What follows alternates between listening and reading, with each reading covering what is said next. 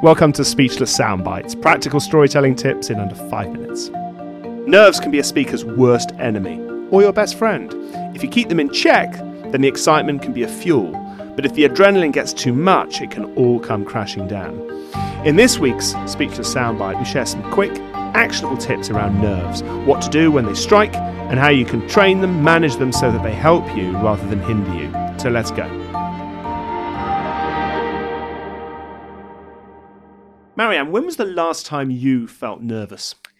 Actually, quite recently. So, TEDx London Women, we had 1,500 people in the audience. And it's not the biggest event we've done, but it's big. And I have been hosting TEDx events now for like eight or nine years.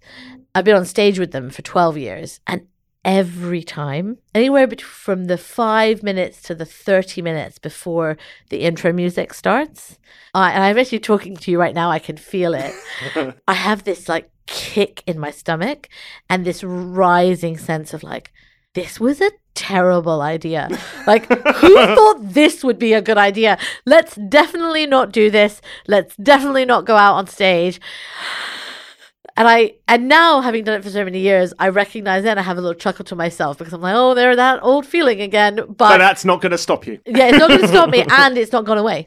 Mm. So that was the last time I, I I felt nervous. I would love to know, Simon, from you, what are your two the top two tips for dealing with nerves when speaking? Well, let me say first of all, you mentioned TEDx London Women. Of course, I was in the audience there, and I, I, don't remember feeling nervous for you when you stepped on stage because you stepped on stage as host so confidently. And it's the last thing in the audience's mind is, which actually can be quite helpful to remember. The audience isn't sitting there thinking, "Are they nervous or not?" They're there thinking or hoping that it's just going to be a worthwhile investment Absolutely. of time. So the audience sees things from a very different perspective, of course, from the speaker. But top two tips. I think the first one I'd say is this: there's all sorts of things that can make a difference, and it's horses for courses. But I think a top one is it's adrenaline. Be kind to yourself. I think people often think, oh, I'm feeling nervous and it's I'm feeling this and it's that and it's that. Well, the very phrase feeling nervous is an interpretation of what you're actually experiencing, which is symptoms of adrenaline. Face goes red, adrenaline. Heart pounding, it's adrenaline. Sweaty palms, it's adrenaline. Butterflies in the stomach, it's adrenaline. So I'd say be kind to yourself. You're allowed to experience that. So often, the most nervous speakers or presenters are the most conscientious because they are feeling certain perfectly natural, understandable symptoms and they are concerned about it. They fret about it. They worry about it. And as a result, of course, that makes it worse. So it's not about fighting it. Be kind to yourself, acknowledge symptoms of adrenaline. That's okay. You're allowed to experience that. And I remember very consciously saying that in my head just before stepping up on stage at Royal Festival Hall at TEDx London in 2018, mm.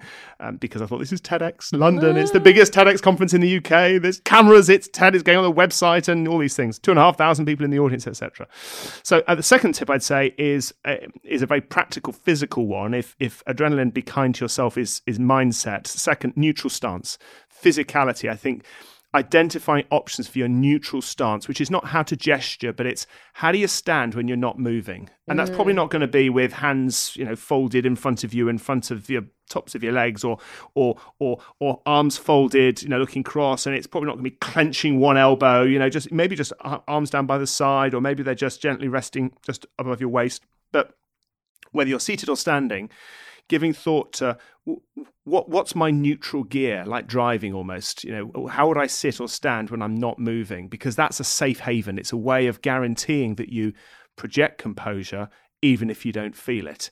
And, and the, the tricky part about this of course is that what feels comfortable may actually look a little anxious or distracted. Mm. what feels uncomfortable may look actually really quite good. Yeah. and it's worth testing out with people to see what actually works. But once you've got that nailed, then it will guarantee you project composure even if you don't feel it for the rest of your career. And you know what? We use the neutral stance with all our TEDx speakers. Hmm. So when we mm-hmm. get to the end of the coaching process, when they've written their talk and now we're looking at delivery and presence on stage and how to how to own like such a big space, um, there's a lot of clenching of hands, you yes, know, knuckles yes. going white, yes, a lot of hands in pockets, a lot of not knowing what to do. And so we do the neutral stance with them quite a lot. Mm. And exactly that, like, it's not about standing like a robot on stage, right? It's neutral gear in a yeah, car. It's yeah. the, the the movement you move through to other movements. Which I think is just it's just probably one of the most valuable pieces of of because there's a lot of mental stuff when it comes to nerves.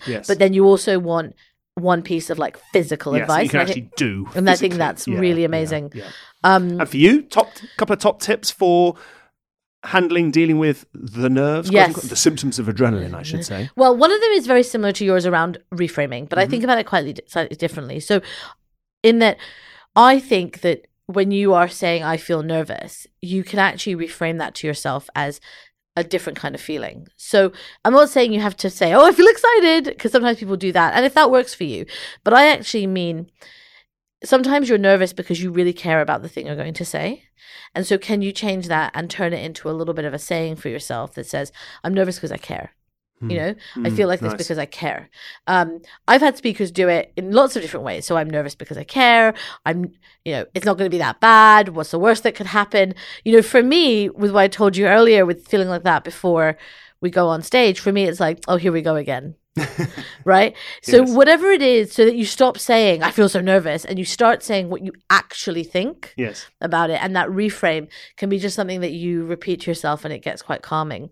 The second thing I would say actually is around the audience. You mentioned this earlier, but I want to dig into this point. With very, very few exceptions, your audience is not made out of made up of psychopaths, right? Like people are not sitting there hoping that you bomb. Like they're not hoping and wishing that you fail and that you do a terrible job and start crying and run off stage. That's, I think, not because they're just all wonderful, kind people, although they may probably are. I think it's because they're actually quite selfish, right? They're there listening to you for whatever context that that be, formal or informal, and they want to feel like they're also having a good experience of it, Yes. right? And so they are willing for you to do well. So no one wants you to fail, right? No one is sitting there hoping that you can't remember your lines and that, you know, thinking, oh, what an idiot if they forget something or stumble. Um, and actually, most most 99% of audiences are super empathetic they think oh this i couldn't do this if i was if i was you and i think actually remembering the way that it's worked for people is think about how you are when you're sitting in the audience listening to someone are you thinking can't wait till this person trips over and falls no right so it's that same reminding yourself what it's like to be listening as well Love it. so, to summarize, here's four ways you can handle your nerves. First, be kind to yourself.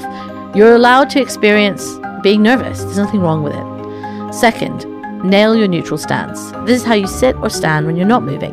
This is a great way to guarantee that you project composure even when you don't feel it.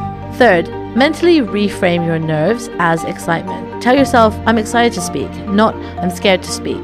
Remember, you're speaking because you care. And finally, remember that your audience is rooting for you. The huge majority of audiences are actually super empathetic. They don't want you to fail. Thanks for listening to this Speechless Soundbite. Until next time, speak less Say more.